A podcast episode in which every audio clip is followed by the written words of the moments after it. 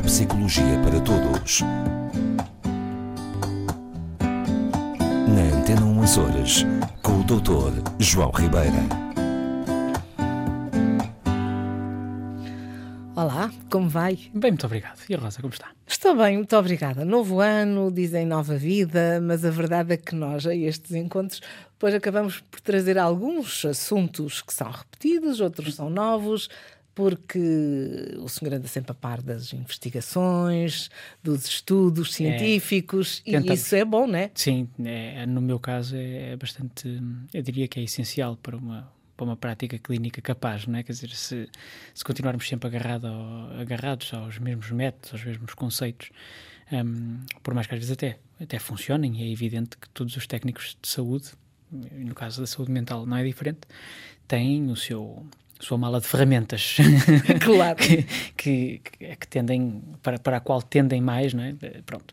Hum, Mas o sim, cérebro, mas o cérebro é sempre- um órgão que, que É. ainda não, não se descobriu tudo. Não, sempre- não, não, não. Estamos sempre, estamos sempre hum, a fazer novas, eh, a abrir novas vias não de é? investigação e novas vias de, de, de, enfim, de procurar formas de ajudar, formas de melhorar, não é, o estado das pessoas. E, e hoje não, não é exceção e a, a propósito exatamente disso trazia aqui um tema que penso que teremos a dada altura falado muito ao de leve já, já há muito tempo, mas eh, sobre o qual existem, enfim, novidades interessantes, que é o uso de psicadélicos, em, de, de substâncias eh, que, que alteram, digamos, de alguma forma a consciência, em, no, no tratamento de certas doenças eh, do foro, do foro mental, digamos, do foro psíquico. Então está, está a falar de que psicadélicos? Estou a falar em concreto da psilocibina, portanto, que é eh, um- uma substância presente nos chamados cogumelos mágicos.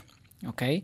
Eh, nós, fazendo aqui um parênteses, a, a humanidade tem uma, uma longa história, quiçá desde o seu início, de, de experienciar com substâncias, não é? Eh, e hoje em dia usa-se muito, eh, particularmente, eh, bom, na Europa também, mas, mas eh, eu tenho vários contactos e vários colegas eh, na América do Sul onde realmente este, esta temática é muito, muito presente ainda. Lembrado, tenho uma colega no México que me fala que realmente, o, enquanto nós aqui estamos muito eh, a ter um problema com as, com as chamadas drogas sintéticas, por exemplo, eh, em, Lá é uma coisa é natural. é mais ligado, sim, mais ligado a este tipo de produtos, não é? Ao, ao peiote, aos cogumelos, a uma outra, outra, outros tipos de ervas cujo nome agora não me recordo. Mas a, a questão da, da psilocibina, eu trouxe este tema aqui porque realmente é, é uma das substâncias que tem sido sujeita a maior e mais promissora eh, investigação na aplicação clínica, na aplicação terapêutica eh, para tratamento de, de, de psicopatologia. Está bem? E estamos a falar Portanto, realmente... já há resultados nesse Sim, sim, sim. Há investigações com resultados. Depois há vários tipos de abordagem. Se calhar hoje explanávamos aqui isso um bocadinho, o que é que é possível fazer, não é? Bom, desde logo, hum, esta, esta substância tem sido testada pa- particularmente para gerir hum, dois grandes grupos de, de situações. Um, situações depressivas, eh, ligadas ao humor, ok? Eh, outras ligadas ao medo. E aqui podemos falar do stress pós-traumático, podemos falar realmente, por exemplo, de situações de, embora não seja o medo, mas situações de ansiedade generalizada, ok? Portanto, e, e esta substância tem dado hum, resultados muito, muito promissores, muito interessantes, justamente em ajudar os cérebros de algumas pessoas a modularem a sua resposta de medo. As questões da, da ansiedade e do stress para as pessoas que sofrem destes problemas hum, têm muito a ver, como já aqui falámos várias vezes, com uma hipersensibilidade ou uma hiperativação das, das amígdalas, ok? Do cérebro, Exato. da amígdala.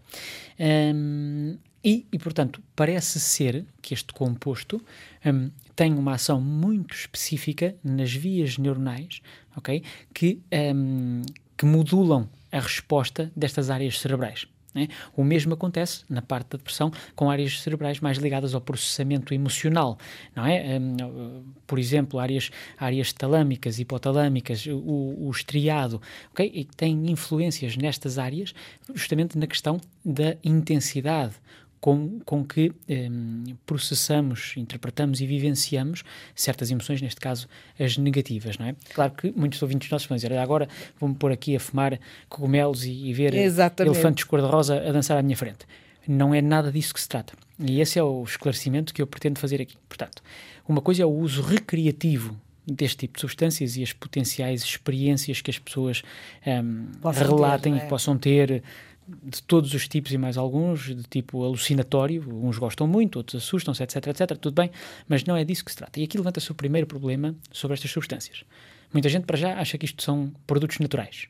Pois, Bom, eu ia mesmo perguntar se se poderia considerar um produto natural. É, é, é um produto natural. Mas, mas, não, não é, digamos, não é qualquer pessoa que, com certeza deve ter acesso a isso. Claro. Portanto, e os médicos os clínicos não, não receitam, pois não? Não, não, não. Ainda não há, que eu saiba, tra tratamento prescrito sob a forma de comprimidos de, de psilocibina, por exemplo. Sei que há já tratamentos combinados, por exemplo, de psicoterapia com umas inalações dos ditos fumos.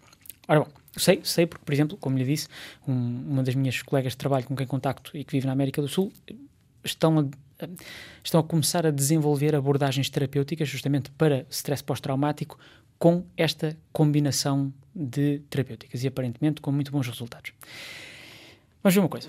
Primeira questão, tal como já se falou, por exemplo, da cannabis, sim, e do CBD, do canabidiol. Primeiro problema, dosagens.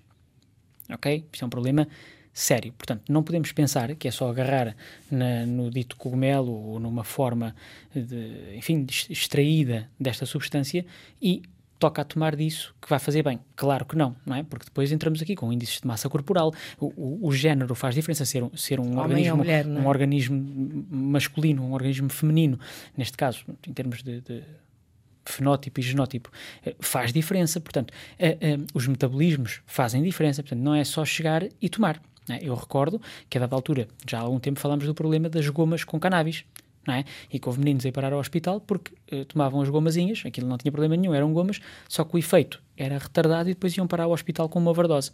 Pronto. Portanto, esta questão da psilocibina, eu gosto sempre, estamos aqui a falar de coisas interessantes que, que surgem e que têm realmente potencial excelente para ser utilizado e eu sou a favor daquilo que funciona. Eu não tenho, não acho que há que ter receio de nada, no sentido. Sim, porque é tem um, que ser com conta. Sim, porque é um psicadélico, porque é dos cogumelos, as pessoas muitas vezes têm este estereótipo e fogem e tal. Não, eu penso que esta não tem que ser a perspectiva. Agora, temos que utilizar estas substâncias, e quando digo temos, digo os profissionais de saúde que eventualmente venham a ter acesso a este tipo de terapêuticas, mas fazê-lo com muita parcimónia, com muita consciência, não é? Pronto, como Cada dizer, caso será um caso. Sem dúvida nenhuma, é? sem dúvida nenhuma. E, e, e reforço que o facto de ser natural não quer dizer que não faça mal.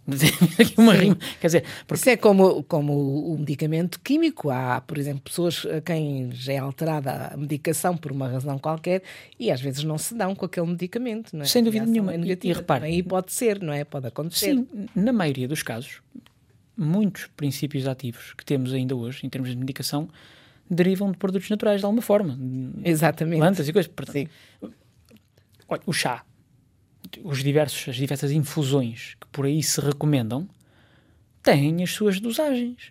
Não pode ser tomado de qualquer maneira, lá porque é uma erva, não pode ser tomado de qualquer maneira. Sim, não podemos você põe aquilo em água quente e está feito. Não pode ser. Portanto, não podemos, não podemos de maneira nenhuma abusar. Uh, tem que haver. Isso é como há pessoas a quem o chá verde mexe com o sistema nervoso e a outras não, é ótimo. Precisamente, é? há pessoas que não podem tomar chá verde até porque têm efeitos mesmo prejudiciais ao organismo, que eu agora não, não me consigo recordar neste momento, mas, mas, mas portanto existe e nós todos, a, a, maioria, acha que chá verde não faz mal nenhum, é chá verde, não tem mal nenhum, mas, mas tem efeitos. Bom. E portanto, dito isto, existem várias abordagens, não é? Pronto, claro que se está a tentar, evidentemente, criar um, vamos lhe chamar para efeitos de conversa, um medicamento, psilocibina, isto é o, a pastilha, a drageia, o comprimido que se possa tomar e fazer efeito. Pronto.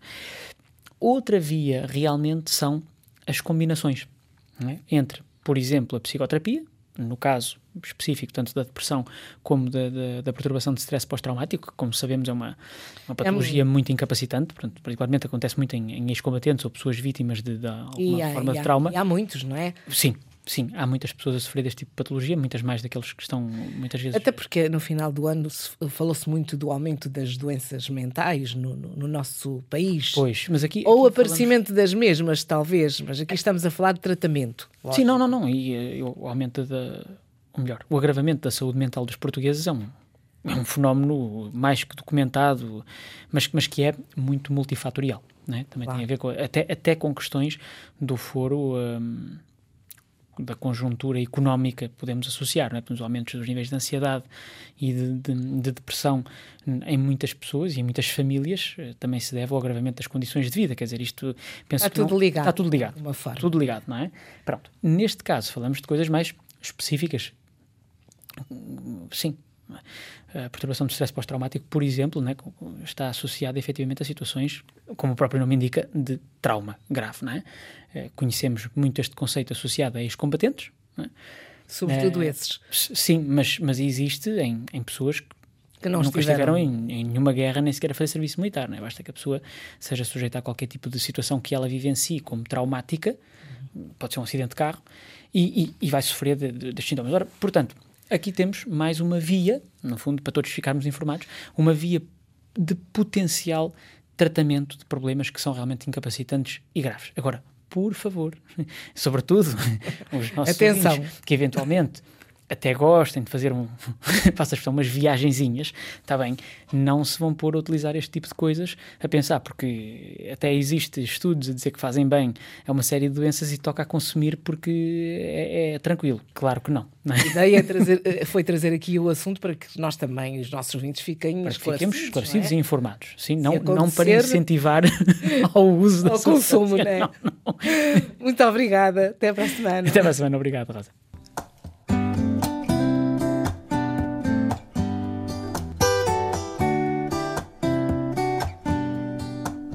Neuropsicologia para Todos.